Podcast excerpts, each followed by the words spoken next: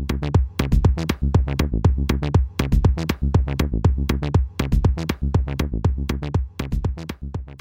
ladies and gentlemen, boys and girls, Mel Herbert here. It's time for Elon Today. That's right. Yeah, you're getting it. It's today. It's Elon.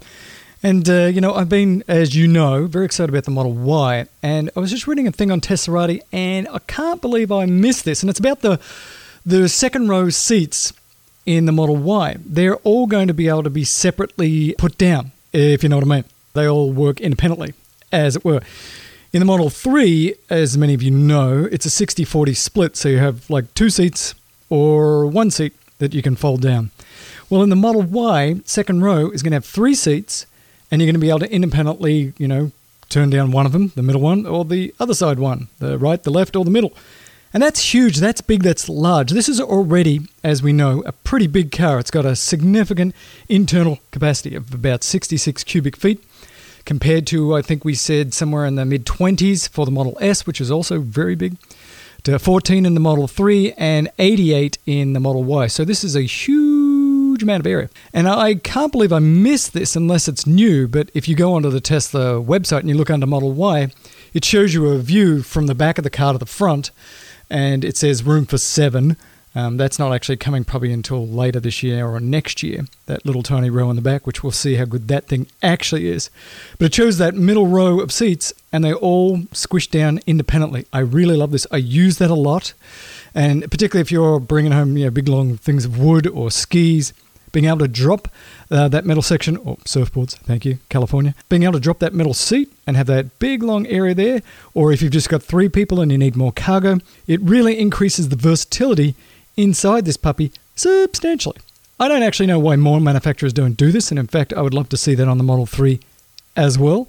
But at least Model Y is getting it, and uh, that makes me so happy inside. I want to do a little dance. Oh, I've said it before. Can I say it again? Uh, this puppy is going to sell like cakes that are quite warm. In fact, you might call them hot. This is going to really decimate the sales of Model X in particular, I think, and Model 3 it's going to be the go-to car for lots of people. I know there are some people, uh, like Robert, for example, who likes uh, the sedan thing, the shape, but uh, I think for many of us, it's Model Y, baby. It's the crossover SUV, baby. It's this increased carrying capacity. It's the hatchback kind of thing.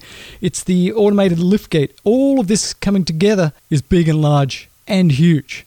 And although I'd like to see 400 plus mile range, I'm going to take 315 and I'm going to just enjoy it. When I should say this, uh, the Teslaratis and the Electreks and stuff were reporting that somebody found that there is sort of a parts manufacturer uh, where there's a listing for Model 3 air suspension. What? Yeah, so uh, Elon, way back in the day, said air suspension will eventually make its way to Model 3. But Elon came out and tweeted, said, just because there's a part thing that somebody hacked into and found doesn't mean you're going to get this anytime soon. So he put a bit of a dampener on it. Because, you know, uh, the air suspension is a bit more complicated than the coil suspension is more likely to break. But having said that, I love air suspension. I think air suspension is the bomb. The ability to jack it up and go down is pretty cool. I do get, you know, it's more likely to break more often, but air suspension on the Model Y, Model 3, that'll be huge. That'll be big and it's large. And I think it is only a matter of time. The question is how much time. It's only a matter of time until air suspension does come to those cars. But do not hold your breath because Elon said if you hold your breath about that, mm, you might die. And for those of you waiting for your solar glass roof in order to charge up your car, um, there's increased sort of movement up there in uh, in the uh, Teslas. And in fact, they recently did Tesla Career Day at Chatsworth, CA, and they've been doing a lot of stuff up north. So it looks like California is really starting to crank. They're trying to get people in, they're trying to get people trained, and they've obviously got the uh, production capacity substantially up. So it's been a slow ramp. V3, very slow, very slow, but it's starting to ramp and it needs to ramp very quickly because the tax credits here in the United States are about to go down, down substantially. So they're going to go from 26 and then to 22, and then can be completely abolished in 2023. And that's a significant amount of cash. So, unless something magic happens during the next election, oh, please let it be so, then I don't suspect that they will be reinstated. But we need a lot of Tesla solar roofs. And it's interesting, I was just reading how, you know, the cost of generating electricity now, it is so much cheaper to generate electricity through solar power than it is through any other means now. Substantially less to generate the electricity. Unfortunately, we still have the storage part. But if you just go kilowatt hour to kilowatt hour right now, electricity from solar panels is way cheaper than gas or coal or the nukes or even wind. It turns out that the last 10 years has just seen this incredible reduction in the cost and an improvement in the efficiency of solar panels. So, just to generate the electricity, we got that down. Now it's all about the storage. You can store it in your car. That's what I do during the day, ladies and gentlemen, boys and girls. I plug in my cars during the day and I take all that solar energy and I shove it into the car. And I wish the home batteries were bigger and I wish the home batteries were cheaper. Still, the Tesla Powerwall 2 is quite expensive here in the United States. I'd like to see, and we're hoping at Battery Investor Day, that they're going to be able to announce some substantial improvements in not just the cars, but in the Powerwalls. If they could drop that cost by 50%, increase the density by 50% or 100%, wouldn't that be sweet?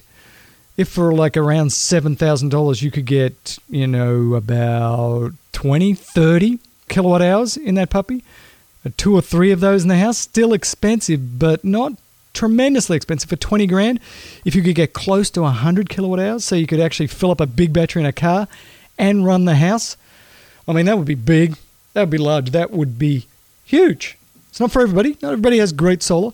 But here in California, that could be enormous. So it's all about batteries. It's all about batteries, and Tesla is so far ahead. This is the this is the moat. You know, I've said for a long time that the moat around Tesla is the supercharger network. I'm wrong. I'm wrong. The moat around Tesla is the fact that they got out ahead of the crowd and they created the Gigafactory and they started making batteries and they still can't make them fast enough. But if they have Gigafactory in Nevada, Gigafactory in China, Gigafactory in Germany, Gigafactory in Mexico or Gigafactory in Texas, one of those two.